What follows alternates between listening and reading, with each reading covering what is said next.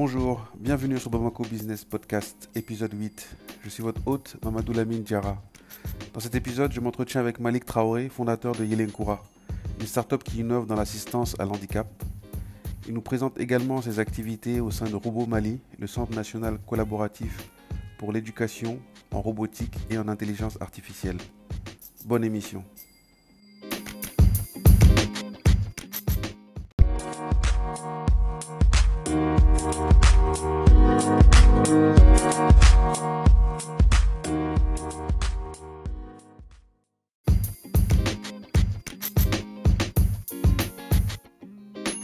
Ok, bonjour Malik. Bonjour. Merci d'avoir accepté l'invitation. Merci Soud. Est-ce qu'on peut commencer par ton parcours académique? Tu nous expliques un peu euh, ce que tu as fait comme formation et qu'est-ce qui t'a amené ici aujourd'hui à RoboMali, à Yelenkoura? Alors merci. Moi je suis chef de projet à RoboMali, mm-hmm. cofondateur de la startup Yelenkoura, mm-hmm. au, au sein de laquelle j'occupe le poste de responsable technique. Le C T O. Donc, comme parcours académique, j'ai fait mes études au Mali, après un bac euh, scientifique, un bac euh, en sciences exactes. J'ai passé le concours d'entrée à l'Institut des sciences appliquées, euh, filière génie électrique et informatique industrielle où euh, j'ai pris option réseau informatique et télécom. C'est situé où ça, l'Institut ? L'Institut des sciences appliquées, c'est au sein de l'université de Bamako, sur la colline de Badalabou. D'accord. Oui. Donc, et, mais en, en parallèle, en fait, j'ai commencé l'électronique, l'informatique depuis le plus jeune âge. Mmh. Vraiment onze douze ans comme ça. Cela est dû à, au fait que j'étais un grand perturbateur à la maison et la télécommande, les appareils électroniques, j'étais vraiment... Je, je cassais tout en fait. Donc, euh, et ma maman a décidé que de profiter de cela, de m'envoyer. Mmh. Je suis un dépanneur depuis l'âge de onze douze ans. Ah bon ? Oui. Et là, euh, ça m'a vraiment profité parce que là, tout est parti depuis là. Mmh. J'ai aimé l'électronique, euh, le bricolage et tout. Mmh. Et aujourd'hui, je suis fier. Et à l'université aussi, j'ai pu joindre les deux, mmh. la théorie à la pratique. Mmh. D'accord.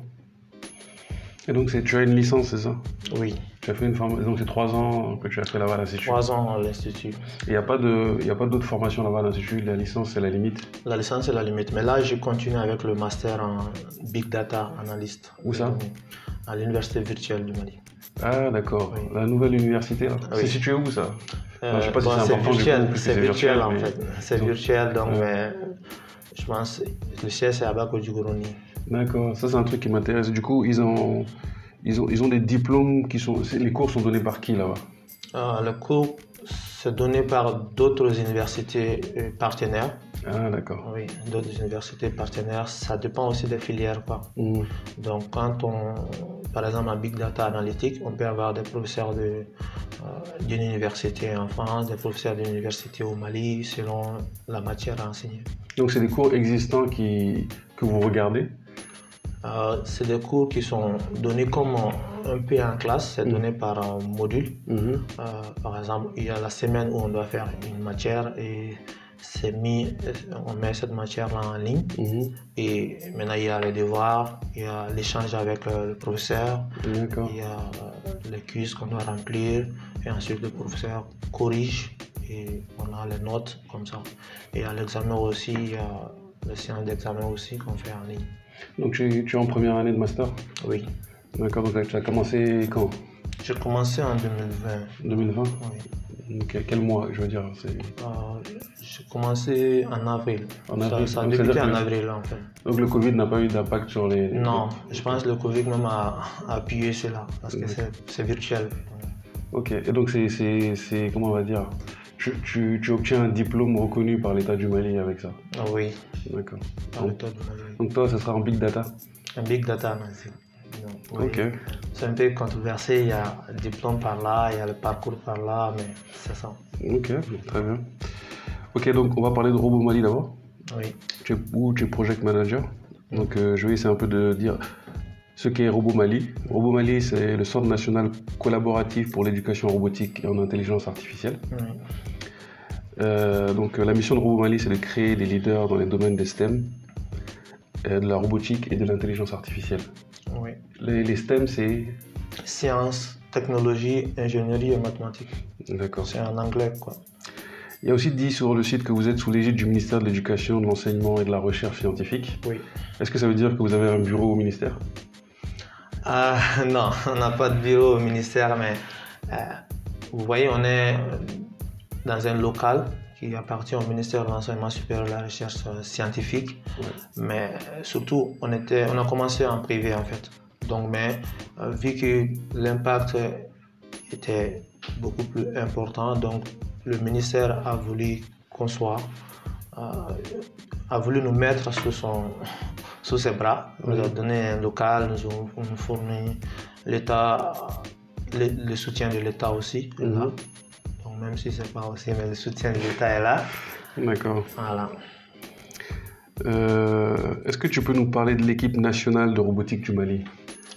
Oui, en fait l'équipe, euh, il y a des, c'est des équipes déjà, mm-hmm. donc euh, RoboMali participe à des compétitions internationales mm-hmm. euh, dans lesquelles euh, on recrute les membres des différentes équipes selon les niveaux, en lançant un appel déjà dans les écoles publiques, privées ou même euh, des enfants qui ne sont pas partis à l'école. On fait une, séle- une première sélection, euh, dans cette première sélection, On, fait, on lance la formation et au bout de cette formation, on recrute euh, les membres de l'équipe nationale. Et cette sélection rigoureuse nous a permis vraiment de remporter des prix à chaque compétition qu'on a eu à participer. Et cette sélection, elle a lieu quand? La sélection, euh, déjà pour cette année, c'était euh, début février. Mmh. Donc, on devrait partir au Rwanda pour la compétition de deux mille vingt mmh. et qui n'a finalement pas eu lieu. Mmh. Donc, mais d'habitude, ça dépend de la date des différentes compétitions. Donc, en deux mille dix-sept, par exemple, on a fait une grande sélection, ça c'était pendant les vacances, mmh. et au bout duquel il y a eu six membres de l'équipe du lycée qui ont participé à la compétition First Global aux États-Unis mmh. et qui ont remporté le deuxième prix mondial en robotique à Washington D C. En deux mille dix-huit aussi, c'était euh, la même procédure pour des sélections et une formation rigoureuse où on a participé à une compétition à Dakar où les enfants ont remporté trois prix, dont deux, euh, dont deux des premiers prix de la compétition et, une, et un troisième prix. Donc, c'est, Donc c'est, comment, comment a lieu la sélection? Qu'est-ce, qu'est-ce que vous faites exactement? Donc, on, on lance euh, l'appel sur le site, on part informer les écoles, mmh. donc, et les enfants postulent. Où? Postulent en, en amenant des, des dossiers. Au sein des écoles? Au, non, au centre directement. Nous n'avons pas voulu passer mmh. par les écoles pour ne pas euh, priver mmh. des enfants ou pour ne pas que nous, on ne puisse pas avoir la chance même de voir certains génies. Mmh. qui ne seront pas capables de passer par les écoles. Donc c'est directement ici, donc l'enfant ou le, le parent d'élève peut euh, préparer le dossier de, de l'enfant, l'amener à RoboMali. Et maintenant on a changé, tout, tout se fait en ligne. Donc il peut participer, mais ils doivent donner par exemple l'aide des recommandations d'un enseignant ou d'une autre personne. Donc on regarde en fonction de cela pour faire une première sélection. Mm-hmm. Mais dans cette première sélection, on, on prend un grand nombre de personnes qui bénéficient, qui bénéficient tous de, d'une formation intensive en robotique, mmh. euh, initiation à la robotique, la programmation avancée, euh, un peu aussi, on regarde aussi leur talent de créativité, mmh. mais euh, après cette grande formation, on sélectionne juste les meilleurs, peut-être euh, les six meilleurs dans chaque euh, niveau pour être membre de l'équipe. Donc vous leur donnez une formation? Oui. Au... C'est-à-dire Inform- que l'étape de sélection, vous donnez quand même une formation. Une formation. Et c'est à l'issue de cette formation, mmh. vous essayez de repérer les meilleurs. Les meilleurs, exactement. Mais il n'y a pas de concours, c'est juste vous, oui, vos yeux, a, vous regardez pas, qui sont les meilleurs et vous les prenez. Il n'y a pas vraiment de concours. D'accord. Il n'y a pas de concours. Ok, et donc, euh, donc vous avez eu des prix. Donc c'est des concours internationaux organisés par qui? Par quoi? Par exemple, pour les États-Unis, c'est organisé par une organisation First Global. First Global. First Global, mmh. qui est une... qui est très connu mm -hmm. en matière de robotique et tout. D'accord. Donc le deuxième prix, c'est pas rien du tout, c'est un... euh, oui, c'est le deuxième prix mondial devant l'Inde. Donc ça, c'est extrême, extrêmement prix. important en fait. D'accord. Et ça nous a donné, c'est ce qui a fait même que le gouvernement du Kessa a trouvé l'activité intéressante mm -hmm. et nous a dit oui, ça, ce que vous faites, c'est pour le Mali, ce n'est pas euh, pour quelqu'un, une personne ou pour un privé. C'est pour le Mali. Mm-hmm. Les enfants qui sont partis sont partis représenter le Mali. Mm-hmm. Et c'est le drapeau malien qui était en train de flotter. Donc, et là, on veut maintenant que vous faites, vous faites vous continuez l'activité et que l'activité puisse bénéficier aux, aux jeunes Maliens. Que les jeunes Maliens puissent avoir cette chance de briller sur la scène internationale. Donc vous avez le support, on va dire, officiel du, du gouvernement. Et donc l'équipe nationale, c'est une équipe nationale officielle. C'est une équipe nationale officielle. C'est déjà, parce que l'équipe nationale est déjà approuvé, on, on le fait. Et le ministère de l'enseignement supérieur, à chaque voyage ou à chaque compétition, euh, si on doit postuler au nom du, de l'État malien, le ministère nous fournit le support qu'il faut mm-hmm. pour qu'on puisse aller représenter le Mali. D'accord. Donc ça veut dire qu'en gros, pratiquement, ils vous donnent les billets d'avion. Ah oui, le billet d'avion, on donne le billet d'avion, effectivement. Ok. Intéressant, c'est très intéressant. Ouais. Euh... Donc oui, donc, me... donc du coup, j'avais une question qui c'était de demander est-ce que les membres, les membres de l'équipe nationale proviennent de RoboMali ou... mmh. Mais bon, il y a une sélection qui est faite. Euh... Oui, il y a une sélection qui est faite. Donc pour le centre déjà, vous avez parlé du centre, c'est le Centre national d'éducation en robotique et en intelligence artificielle, donc il existe depuis deux mille dix-sept. Donc notre mission, nos missions principales, c'est cultiver, euh, cultiver l'esprit scientifique des jeunes maliens et faire briller la jeunesse malienne sur la scène internationale aussi, et surtout permettre aux jeunes maliens d'innover et avec euh, les nouvelles technologies comme la robotique, l'intelligence artificielle. Donc, sur ce dernier volet, ça permet de donner la chance aux, aux jeunes de développer leurs projets au sein de RoboMali, des projets qui répondent à nos besoins. Et en quelque sorte, un peu de RoboMali, c'est aussi un incubateur de projets. D'accord. Donc, c'est pourquoi déjà Yelenkoura est là. Donc, en fait, là, tu m'as parlé du oui, okay, le Centre national collaboratif. Mm-hmm. Donc, c'est, ce centre-là et RoboMali, c'est la même chose, quoi. Oui, en fait. La même entité. Donc, c'est le Centre national collaboratif euh, d'éducation robotique et en intelligence artificielle. Donc, on a, on a abrégé, on ne peut pas, on n'a pas voulu prendre les, mmh, les premiers okay. on a juste pris RoboMali, mmh. qu'on appelle l'appellation. Donc, tu es, tu es project manager oui. à RoboMali. Mmh. C'est quoi un project manager à RoboMali? Là, il s'agit déjà de coordonner mmh. les projets, mmh. coordonner avec les porteurs de projets mmh. euh, pour euh, la mise en œuvre de, de ces dix projets-là, mmh. pour qu'ils puissent répondre, euh, c'est-à-dire de coordonner pour qu'ils puissent répondre à des besoins mmh. auxquels euh, nous avons besoin, disons, les besoins de, comment on appelle, du pays ou euh, apporter des soutiens techniques et tout. D'accord. Tu peux nous donner un exemple d'un projet euh, à RoboMali ici? Alors l'exemple, c'est déjà Yelenkoura. L'exemple, c'est aussi euh, Baile Mabara. Yelenkoura, on va avoir l'occasion d'en parler. Donc je vais juste parler de Baile Mabara, qui est un projet de recherche mm-hmm. euh, d'un jeune étudiant ici qui a fait ses études aux États-Unis, mm-hmm. euh, licence en intelligence artificielle.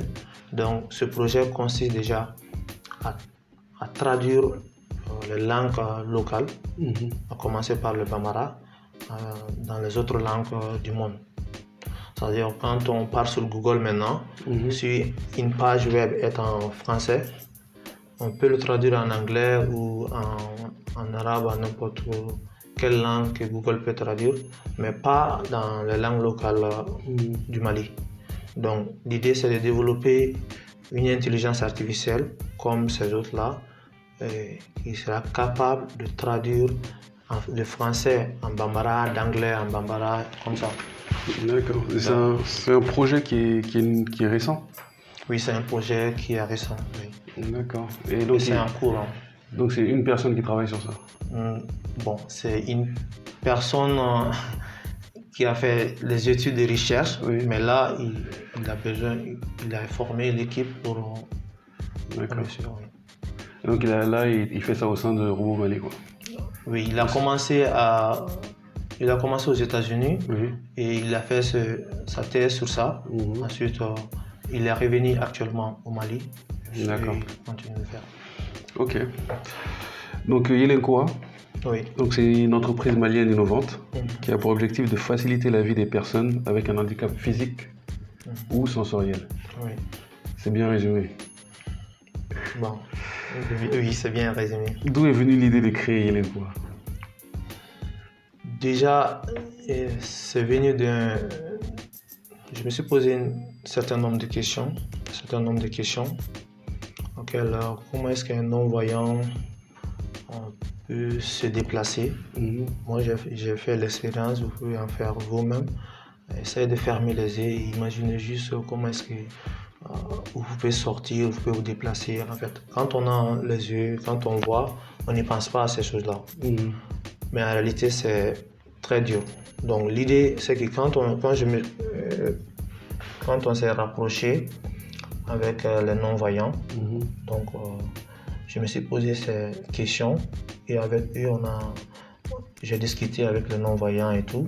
Donc, et j'ai vu que pour répondre, pour faciliter la vie à ces non-voyants, pour juste leur donner le minimum qu'ils cherchent. Il s'agit surtout de se déplacer, euh, d'aller à l'école, euh, d'aller voir les amis. Juste cette euh, mobilité auquel nous, on ne prête pas attention. Ils ont besoin juste de ce nécessaire-là. Et s'il y a quelque chose qui est capable de leur fournir, euh, cette petite chose, c'est la science, mmh, c'est la technologie. Donc, et c'est ce que nous essayons de faire avec les non-voyants. D'accord. Voilà. Euh, parlons de la torche que vous voulez lancer en décembre, c'est ça? Oui.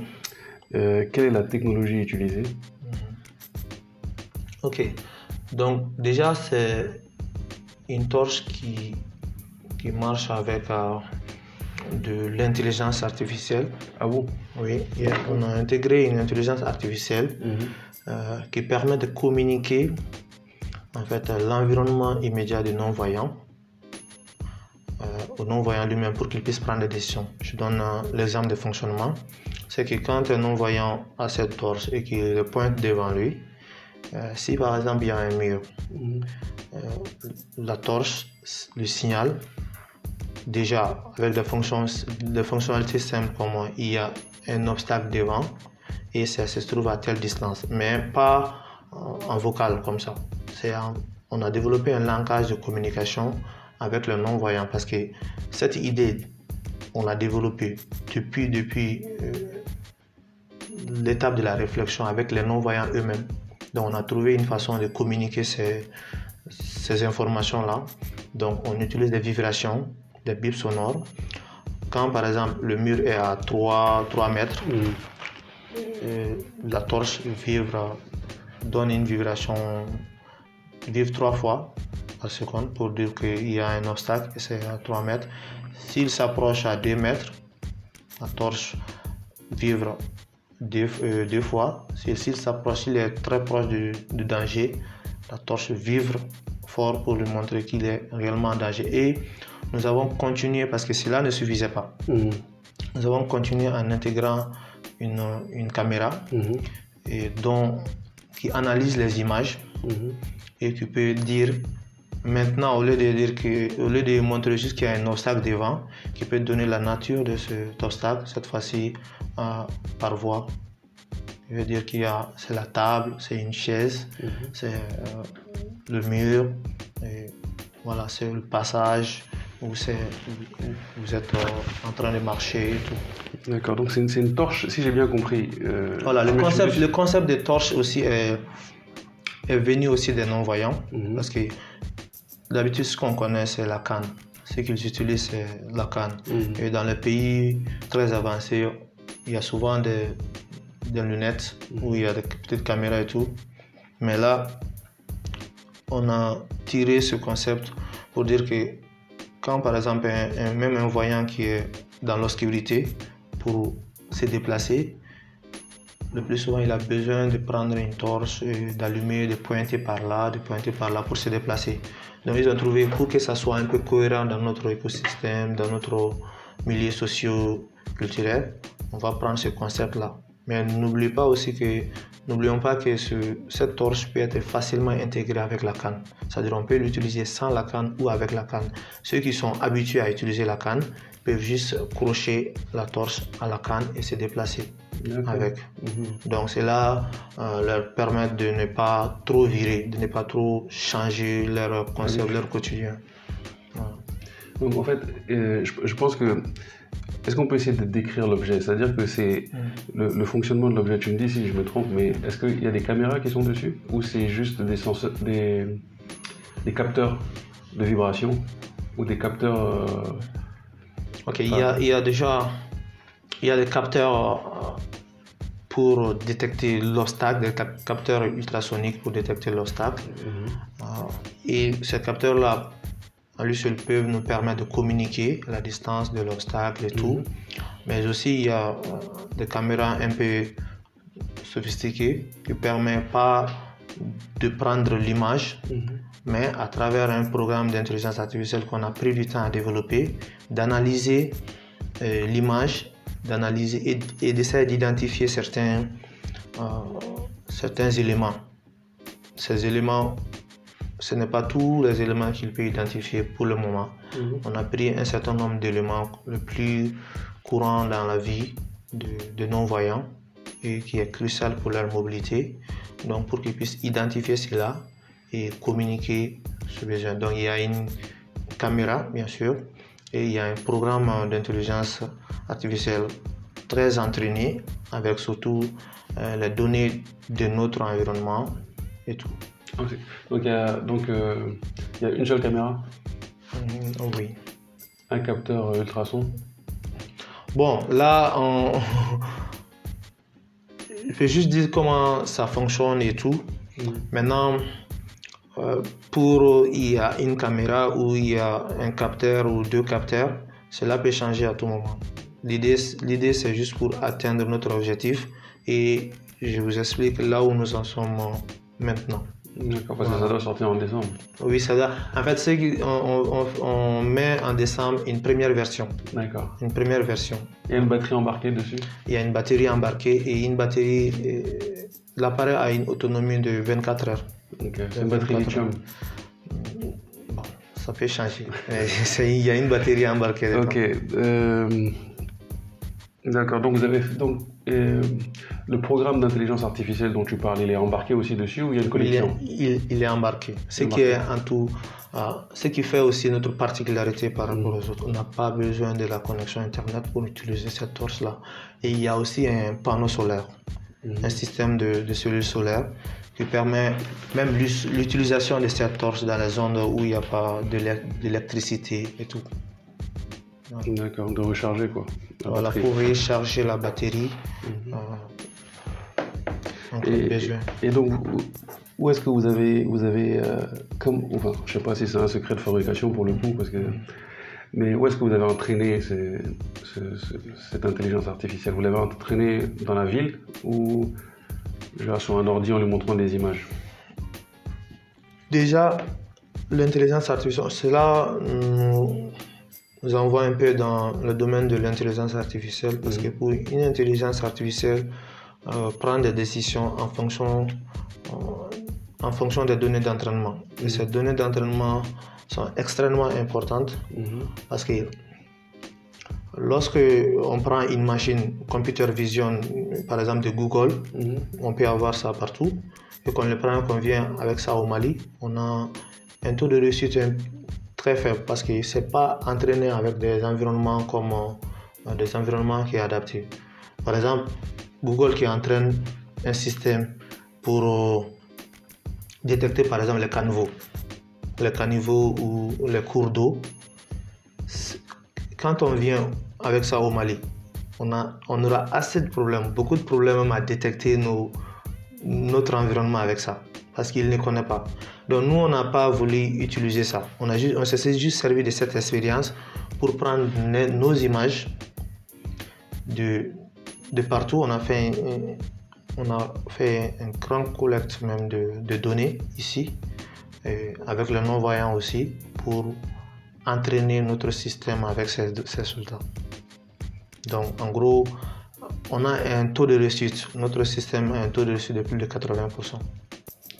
D'accord. Et vous avez, vous avez pas eu de problème avec l'obtention de, des images? Euh, si, il y a, si on, a des, on a eu des problèmes avec ça, mais en fait, ça fait partie juste de, de notre parcours en fait. Donc, il y a quel, on, on, fait, on prend quelqu'un qui s'en charge donc, et qui fait, selon la demande des techniciens, qui collecte les images et le traitement des images et tout. D'accord. Donc là, vous, avez, vous, avez, vous êtes dans une phase où vous n'avez pas encore fait le test euh, réel euh, de, de l'outil, quoi. Alors on a fait on a fait le test depuis le mois de novembre novembre euh, deux mille dix-neuf déjà, parce que le projet, on est là-dessus depuis depuis un peu longtemps, mm-hmm. mais c'est maintenant qu'on s'apprête à lancer. Donc on a fait un test euh, avec les non-voyants, mm-hmm. avec des fonctionnalités, des minimums de fonctionnalités comme la détection euh, d'obstacles et avec la communication par vibration et bip sonore. Mm-hmm. Donc on a fait ces tests-là avec euh, une vingtaine de non-voyants, mm-hmm. qui ont utilisé plusieurs fois, plusieurs fois, et qui ont donné leurs avis, et on revient avec ces, ces fiches d'enquête, on répare encore, on fait un, un, un autre prototype, on répare encore jusqu'à ce que euh, là on est prêt vraiment à... On est sûr que cette première version est capable de, euh, de fournir à ces non-voyants une mobilité autonome et sécurisée. Donc, et c'est ce système-là qu'on s'apprête à lancer. Okay. Vous avez fait plusieurs itérations, quoi, pour... Plusieurs itérations, et on continue de le faire. On continue de le faire aussi. Ah, c'est juste la première version qui va sortir. La première version qui va sortir. Okay. Et c'est quoi votre vision pour Yelenkoura? C'est-à-dire que je parle en termes de marché, c'est quelque chose que vous avez l'ambition que ce soit en dehors du Mali, mondial? En fait, Yelenkoura, ce n'est pas que le Mali et ce n'est pas que les non-voyants. Oui, non, justement, voilà. Parce que c'est handicap. Voilà. Donc, en notre vision déjà, mm-hmm. en créant sur sa table, c'est de se positionner comme le leader mondial même en termes de technologie d'assistance. Mm. Voilà, donc nous envisageons de rentrer vraiment dans beaucoup d'autres euh, dans beaucoup d'autres marchés, comme même euh, avec euh, les personnes euh, atteintes de déficience physique, ou les personnes euh, on appelle les, les vieilles personnes et tout. Mais nous, nous avons vraiment une grande vision et nous envisageons vraiment de se positionner euh, dans ce milieu et d'être euh, le leader vraiment. D'accord. Est-ce que tu peux nous parler, est-ce que tu as le droit de nous parler de ton équipe technique? Vous êtes combien? Actuellement, l'équipe, euh, l'équipe même, on est dix. Vous êtes dix? On est dix. Mmh. On est dix. L'équipe technique est plus grande. Et je pense que l'équipe technique fait six. Mmh. Voilà. D'accord. C'est des ingénieurs, c'est des, c'est des étudiants? Alors, donc il y a des ingénieurs, mm-hmm. il y a des étudiants aussi. Donc, il y a les, donc les ingénieurs qui sont là pour... Qui, sont, qui ont déjà fini, des ingénieurs très qualifiés aussi, il faut le noter. Mais aussi des étudiants très engagés et qu'on part chercher, vu leur parcours ou même vu leur engagement, vu leur innovation, leur sens de créativité. Donc on vient former ces étudiants aussi. Et ils travaillent et en fonction de leur, sans gêner en fait leur parcours académique.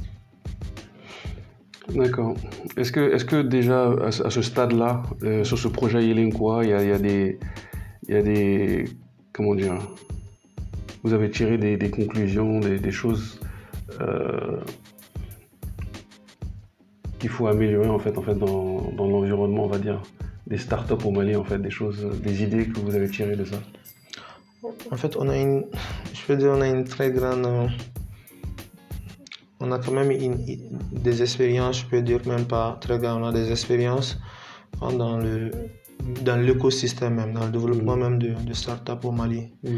C'est que il y a un système, je dois l'avouer, de, de paresse en fait, en réalité dans ce milieu-là. Ok, d'accord, je, je, vois, je vois où tu veux en venir, on, voilà. va, on, va, on, va, on va arriver là-bas. Oui, ok, okay, d'accord, donc on va parler plus de, de questions plus générales du couple. On, je pense qu'on a, on a saisi Yelenkoura. Euh, donc jusqu'ici dans ton parcours, c'est quoi qui a été le plus compliqué? Le plus compliqué, pour moi déjà, je, je dois l'avouer déjà, je suis quelqu'un qui aime le challenge. Mmh. Et qui n'aime pas perdre en réalité. Ah bon? Qui n'aime pas perdre. Donc, le plus difficile pour moi, c'était d'accepter vraiment l'échec. Donc, d'accepter que j'ai perdu et de recommencer. Donc, dès que j'ai, je suis arrivé à surmonter cela, je me suis dit, voilà, là, maintenant, je peux devenir entrepreneur et je peux suivre le parcours entrepreneurial. Et j'avoue que ça a été... C'était une très belle expérience pour moi. Avant, moi, je, je pouvais juste... Je, je ne connaissais que gagner, gagner, gagner. Et quand je perdais, c'était vraiment difficile de remonter et de, de partir de l'avant. Maintenant, avec euh, des expériences, avec des, des, des, des mentors comme Michael et tout, j'ai appris à aller de l'avant et surtout à en profiter. Et ça a été... Non seulement le plus difficile, mais ça a été aussi le plus avantageux pour moi mmh. dans tout le parcours. Et là, ce qui compte pour moi, c'est de s'assurer que j'ai tout donné et que, et de, et que j'en tire euh, le, maximum, le maximum de leçons de cette erreur et d'aller de l'avant. Et je pense que le plus difficile, c'était d'arriver à accepter cela. Tu, tu veux nous donner un exemple ou c'est... Je pense, tu n'as pas d'exemple. Je pense que l'exemple, ça peut être depuis le lycée. Mm-hmm. Par exemple, quand on... Depuis l'enfance et ou depuis le lycée, quand je... je... Quand je ne trouvais pas la moyenne qu'il faut ou quand je... j'ai pas trouvé le bac pour la première fois. Et ça, ça a été très dur. Et à l'université aussi... Quand je suis parti, je voulais être toujours meilleur et tout. Et quand je ne, je ne trouvais pas ce que je faut, moi, je, je pouvais rester à la maison. Euh, je pouvais décider de dire non, c'est tout est gâté, je dois tout, je dois laisser et tout. Et là, quand, dès que j'ai appris maintenant à dire non, ça, c'est pas l'important. C'est quoi qui t'a appris ça? C'est, c'est, c'est quelle leçon? C'est quoi la première leçon que tu as eue qui t'a permis de, de passer? La contre? Première leçon vient déjà de mon père en fait. Oui. La première leçon vient déjà de mon père euh, qui m'a fait savoir que là, on n'est pas en concurrence avec euh, quelqu'un. On, la première concurrence, c'est avec soi-même. Donc, et là, il faut que, euh, il faut qu'on arrête de se comparer en fait. Il faut réaliser chacun a sa... Euh, Chacun a son parcours à faire. Et là aussi, j'ai été chercher de nombreuses euh, histoires, comme ceux de Jack Ma, euh, le fondateur de Alibaba. Et j'ai, je me suis inspiré de plusieurs leçons d'échecs pour, pour avancer. Ok. Selon toi, quelles sont les forces sur lesquelles nous pouvons nous appuyer au Mali? Au Mali, pour moi... Pour moi, déjà, la base, c'est des choses, l'éducation et la citoyenneté. Pour moi, quand on est, qu'on soit médecin, qu'on soit euh, militaire, euh, qu'on soit entrepreneur et tout, si on reçoit une bonne éducation, si on reçoit une bonne éducation et qu'on a, euh, on aime son pays, on peut faire avancer ce pays-là. Pour moi, c'est... En réalité, si le Mali, si nous voulons avancer, c'est de s'occuper de l'éducation en réalité. C'est de l'éducation et de cultiver surtout la citoyenneté pour qu'on puisse, on puisse avancer. Et quand je parle de l'éducation, je ne parle pas... Je parle de tout, de, de, de tout type d'éducation, c'est-à-dire à l'école, à la maison, ou, et partout. Voilà. Quand on fait quelque chose, on doit apprendre déjà à le faire bien. Et quand on le fait bien et qu'on on, on aime le pays, on le fera bien pour le pays. Et le pays pourra avancer sur ça.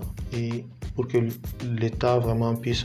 Ce que l'État peut faire dans ce sens-là, c'est vraiment aider les personnes à, à recevoir cette bonne éducation et à cultiver cette citoyenneté. Pour moi, c'est mon avis personnel, c'est ça. D'accord. Mais, mais aujourd'hui, si on te disait aujourd'hui, quelle est la force du Mali, tu dirais, tu dirais que c'est quoi? C'est la jeunesse. C'est la jeunesse. C'est la, c'est sa jeunesse. La force du Mali, c'est sa jeunesse. C'est sa jeunesse. Il n'y a pas... Moi, je ne vois pas d'autre, c'est la jeunesse. Et si euh, cette jeunesse est bien éduquée, elle peut s'en sortir. Mmh. Voilà. Et, cette, et si cette jeunesse prend conscience vraiment de, euh, des défis, des défis de, déjà du présent, mais aussi des défis qui, du futur, cela peut être bien. Et qu'on arrête vraiment de, de dire que je viens de tel... Euh, euh, mon grand-père a fait ça, ça ne résout pas vraiment le problème de, de, de maintenant. C'est là, c'est le présent. Il faut, et notre force, c'est nous-mêmes. Il faut qu'on s'y mette au travail, qu'on se donne euh, les moyens qu'il faut pour, pour y arriver et préparer vraiment le futur. Parce que personne, en réalité, euh, ne peut nous faire sortir de là où on est. Le directeur euh, Michael disait tout près hier que le Mali, c'est soit on le développe, soit on va moisir ici. Voilà. C'est, c'est nous-mêmes, on le développe et on s'en sort, ou soit on ne le développe pas et on va moisir dans ce pays. Donc, on n'a pas le choix. On n'a pas le choix. Ok, si un jeune vient te voir aujourd'hui et te demande un conseil pratique pour démarrer une activité, euh, il te demande quelque chose qu'il peut appliquer dès demain, tu lui dirais quoi? Je lui dirais de faire ce qu'il veut faire et de le faire bien. De faire ce qu'il veut faire et de le faire bien. Et de ne pas oublier trois choses. Mm. Pour moi, la première, c'est de ne pas oublier d'apprendre toujours. Apprendre toujours, euh, aller vers le savoir. Il faut qu'il, euh, je lui dirais d'aller vers le savoir, de chercher, euh, de trouver euh, tout ce qu'il a... tout ce qui peut être utile pour, pour son parcours et d'apprendre aussi de ses échecs. La deuxième, je dirais, la deuxième chose que je le dirais, c'est d'être, c'est d'oublier pas d'aider les autres en fait. C'est de ne pas oublier d'aider les autres. Et la dernière, c'est être persévérant. Mmh. Être persévérant. Donc, si on fait ce qu'on veut, mmh. et qu'on le fait bien, et qu'on apprend de ces choses-là, mmh. parce que c'est pas parce qu'on le, on l'aime et qu'on le fait bien que ça va toujours réussir. Mmh. Donc, et que si en cas d'échec ou en cas d'insuffisance, il faut apprendre toujours. Mmh. Et euh, même... quand on apprend aussi, il faut persévérer, il faut aller vers ça. Et aussi ne pas oublier d'aider surtout son prochain, parce que c'est un devoir. C'est un devoir pour nous. D'accord, j'aurais encore une question du coup. Mm-hmm. Et, tu, tu as eu ton diplôme en quelle année? En deux mille dix-sept. En deux mille dix-sept. Oui. Ok, donc le Mali, aujourd'hui, ça fait, on va dire, plus d'une décennie. Oui. On est dans des problèmes éducat- éducatifs. Oui. Que les années se terminent rarement correctement. Oui. Euh, tu vois, tu as eu ton diplôme en, en deux mille dix-sept. Oui. Donc, on est en plein dans la période où exactement. On a des problèmes oui. euh, au niveau éducatif. Mm. Et qu'est-ce qui fait que tu penses que toi, aujourd'hui, tu as réussi à avoir un diplôme et à, en arriver à ce niveau-là, mm-hmm. dans, un, dans un tel contexte mm-hmm. et, euh, Qu'est-ce, quel conseil tu pourrais donner à d'autres personnes qui veulent aussi euh, avoir une bonne éducation entre griffes euh, dans un contexte comme le Mali aujourd'hui? Déjà, avoir une... moi je dirais dans mon cas plus précisément, dès que je suis arrivé à l'université, en fait, je ne comptais pas en réalité sur l'université, je dois le dire. D'accord. Je ne, connais, je ne comptais pas sur l'université. Moi, j'étais plus proche de l'administration que de la classe même. À l'université parce que euh, moi je voyais l'administration comme euh, quelque chose que je vais je mettrai en place dans les jours, dans les jours à venir. Donc je, je me disais que je peux apprendre de, ces, de comment ça marche et tout, qui est la classe. Et pour répondre à la question de comment est-ce qu'on peut avoir une bonne éducation au Mali, c'est de ne pas s'arrêter de, de, de ce qu'on fait en classe, de ne pas s'arrêter de ce qu'on fait en classe et de trouver vraiment à lier surtout la pratique à la théorie. Parce que ce qu'on enseigne aujourd'hui au Mali dans les universités ou dans les écoles, on ne va pas se voiler la face, c'est que c'est des choses qui sont établies depuis des années et qui ne sont en réalité pas des choses auxquelles peut-être qu'on n'a pas besoin aujourd'hui, ou des choses qui sont dépassées. Moi, je me rappelle juste là, on, euh, dans notre, dans l'université, dans la, pour la F A S, je ne sais pas, c'est pas pour critiquer, on utilise des machines, ou même à l'E N I, on utilise des machines vraiment vieilles de soixante ans et des trucs comme ça. Mmh. Des machines que, nous, que on va finir de les apprendre. Et après, on part dans les usines, on trouve que non, les usines, ils ont changé il y a longtemps. Donc, et pourtant, l'éducation, le savoir est, est, est ouvert depuis, le savoir est ouvert depuis longtemps. On peut apprendre tellement de choses sur Internet. Rien n'est caché maintenant. On peut être au Mali et on sait réellement ce qui se passe en Chine, ce qui se passe en France, ce qui se passe aux États-Unis. Et surtout, c'est, c'est partagé. On peut apprendre. Il faut être autodidacte aussi en plus de, de l'éducation. Et quant, à, quant au système éducatif même, je pense qu'on doit refaire, on doit réfléchir sur ce système afin que de l'adéquation, de voir l'adéquation du système éducatif au marché de l'emploi. Est-ce que tu as des pistes dans ce, pour ce domaine-là? C'est-à-dire, euh, comment, comment, pour toi, quel serait le système éducatif parfait aujourd'hui dans un pays euh, en voie de développement comme le Mali? Mmh. Le système, en fait, le système, le problème même du système, c'est que euh, c'est le copier-coller en réalité. Mm-hmm. C'est le copier-coller, on part prendre un système qui a marché ailleurs mm-hmm. et qu'on vient l'appliquer. Mm-hmm. Mais moi, je pense que la meilleure façon de le faire, c'est de prendre ce système et de prendre le contexte dans lequel nous évoluons mm-hmm. et de trouver euh, comment est-ce que notre contexte peut être... Euh, notre, nos problèmes peuvent être résolus par... Euh, Et cette partie du système, mais pas le système pour venir imposer un système chez nous qui n'est pas adéquat. Donc, depuis que moi, je laisse dire, déjà de travailler avec les entreprises, le système éducatif doit beaucoup travailler avec les entreprises, mm-hmm. avec, euh, doit être directement lié au marché de l'emploi. C'est qu'il faut, au lieu d'établir un système et que les gens vont sortir, ils vont aller voir qu'est-ce qu'il y a, quel emploi est disponible. On doit aller voir déjà quels sont les emplois qui sont disponibles ou qui seront disponibles dans vingt ans, trente ans, mm-hmm. et maintenant de venir euh, faire euh, le système en fonction de cela. D'accord. J'ai, j'ai une autre question. Je...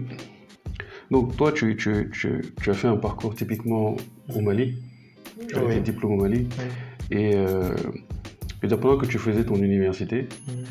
euh, je sais que tu es au courant qu'il y a plein de gens qui ont fait, qui ont fait euh, des études ici mmh. et qui se retrouvent au chômage après.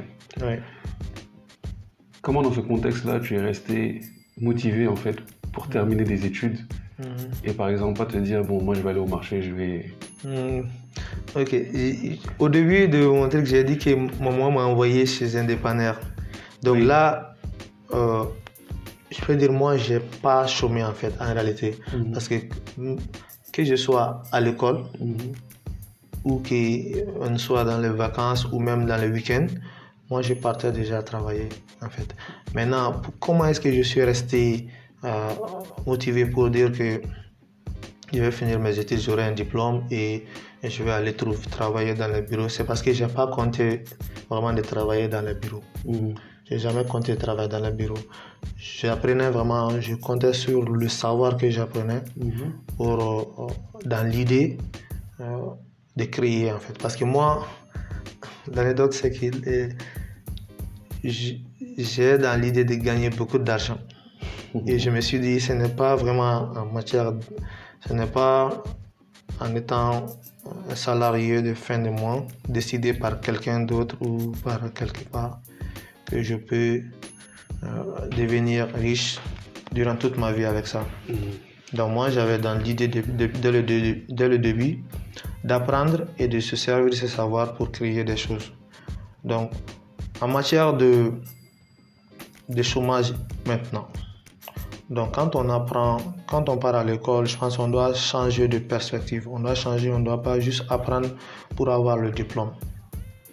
On doit apprendre pour acquérir réellement le savoir, afin de se servir de ce savoir pour euh, soit entreprendre, euh, quel qu'en soit le domaine. Parce que même si on est, qu'on soit informaticien simple et qu'on ne veut pas se lancer dans l'entrepreneuriat, ça ne veut pas dire qu'on ne peut pas se servir de ce savoir-là, euh, de l'informatique, pour gagner de l'argent. Par exemple, moi, je suis, quand j'ai terminé, en deux mille dix-sept, déjà, j'ai terminé, j'étais déjà à RoboMali quand j'ai quand j'ai terminé. Parce que euh, un moment, Michael est passé à l'université durant les fêtes des sciences et il a vu ce que je faisais à l'université là. J'étais déjà à l'école et moi, je présentais des choses avec euh, l'université. Je, je, je, je partais voir le département, j'ai dit, OK, il y a telle présentation, alors j'ai besoin de tel, si on a tel équipement, tel équipement, alors je peux faire... Euh, telle chose et on va présenter aux autres pour dire l'université a fait ça, l'université a fait ça. Moi, je faisais déjà cette démarche-là. Et c'est dans ce contexte-là que j'ai rencontré Michael et qui dit qu'on peut faire des choses ensemble. Et donc moi, je, j'étais à l'école, mais je venais à, à RoboMali. Voilà, je venais me former. Donc, et personne n'a fait ce chemin à ma place. Hein. Personne n'a fait ce cours-là à ma place. Donc moi, je n'ai pas attendu avoir mon diplôme et puis venir déposer De, de venir déposer pour que je sois appelé pour aller travailler, non. Et je, je suis venu ici et pendant, des, euh, pendant un long moment, on ne m'a pas demandé de diplôme. Mmh. Parce que je venais, je, ce que je faisais, mmh. je le faisais bien. D'accord. Ok. Est-ce que, est-ce que tu veux rajouter quelque chose ? Est-ce que, est-ce que tu as... Rajouter quelque chose ? Non, moi, je peux te poser une dernière question pour le coup. Euh, est-ce que tu es optimiste par rapport à la jeunesse malienne ? Je suis, je suis optimiste. Je suis optimiste. Parce que déjà, en deux mille seize, deux mille dix-sept, euh, ce que je voyais, et il y a des soucis que j'avais et qui, sont, qui sont en train de disparaître là. Mmh. Parce que, ouais, donc je suis optimiste quand je vois l'évolution de la jeunesse Euh, malienne en fonction de, de la technologie, en fonction de l'évolution de la technologie actuellement. Mmh. Parce que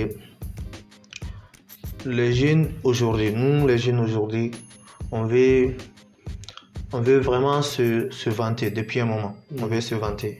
Et on a compris, en tout cas moi j'ai, j'ai remarqué qu'on a compris que la meilleure manière de faire cela, ce n'était plus... Ce n'était plus euh, comme on faisait, c'est-à-dire euh, faire l'image seulement. Mmh. Donc on a compris qu'il faut travailler mmh. et que la meilleure façon euh, de montrer son savoir ou la meilleure façon de faire valoir son savoir se trouvait dans la nouvelle technologie, pour moi, dans la nouvelle technologie. Et beaucoup de gens ont compris cela et les séries scientifiques aussi, les gens commencent à comprendre, même si ça n'a pas complètement changé, les gens commencent à comprendre que là, c'est ce qui peut apporter de, de la valeur tout de suite. Mmh. Et il y a beaucoup de gens qui parlent, qui partent vers là. Donc c'est une communauté qui grandit, quoi. C'est une communauté qui grandit et qui, qui impacte de plus en plus. Tu vois beaucoup de jeunes arriver aujourd'hui à RoboMali. Oui. Moi, je ne peux même pas dire combien de trucs je reçois euh, par mois pour dire euh, « moi, je vais venir, j'ai entendu parler de cela, moi, je vais venir à RoboMali, mmh. moi, je vais faire ça ». Même... Certains même, ne savent même pas ce qu'ils veulent venir faire, mais ils veulent juste, ils veulent venir. Ils mmh. ont là, ils ont, ils ont vu l'impact, ils ont vu que, euh, ils ont pris conscience que telle personne a fait ça, telle personne a fait ça. Est-ce que moi aussi je ne pourrais pas faire, même s'ils n'ont pas confiance qu'ils peuvent faire quelque chose, est-ce que moi aussi je ne pourrais pas faire quelque chose? Et au moins, et, et, beaucoup de gens font le premier pas. Et surtout, nous, on accueille aussi beaucoup de, beaucoup de personnes ici. Mmh. On accueille beaucoup de personnes ici. On essaie de les montrer. Euh, on essaie surtout de montrer ce que les, les enfants ont fait. Mmh. pour qu'ils ne puissent pas dire « Ah non, ça, ce sont des génies, ce sont des personnes qui sont nées avec ça. » Non, on, on essaie de leur montrer qu'il y a les enfants qui ont fait ça. Soit j'ai plus âgé que ces enfants-là. Et d'autres aussi, voici ce que euh, les grands ont fait. Et tu m'as dit que c'était des enfants de douze ans, ça part de douze ans? Ça, à part, euh, ça part de neuf ans. neuf ans. Il y a neuf ans jusqu'en, jusqu'au lycée. Mmh.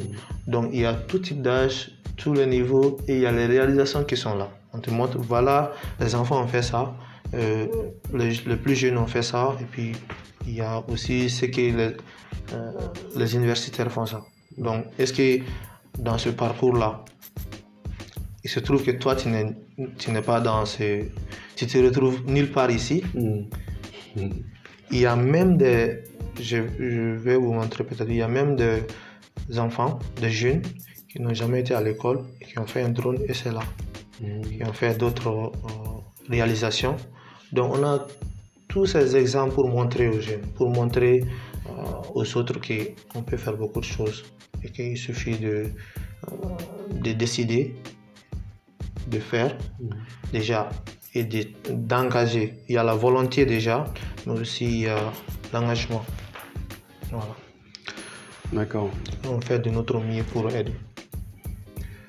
Merci Malik. Peut-être si je peux ajouter, c'est juste mmh. les personnes. Okay, euh, euh, Yelenkoura, ce n'est pas que euh, en fait, ce n'est pas que moi en fait. Mmh. Yelenkoura, c'est une équipe. Hum, je le fais avec le directeur, celui qui est chargé, le C E O même, c'est un non-voyant. Ah. Le mmh. C E O même, c'est un non-voyant. Mmh. C'est Drissa Diarra. Ah, Drissa Diarra, c'est un non-voyant. C'est lui le C E O. C'est lui le C E O. D'accord. Donc, et il y a le C E O. Et donc, moi, je suis le directeur technique et le fondateur. Et Drissa Diarra est le C E O. Il y a Michael Leventel aussi, qui fait partie de l'équipe. Voilà.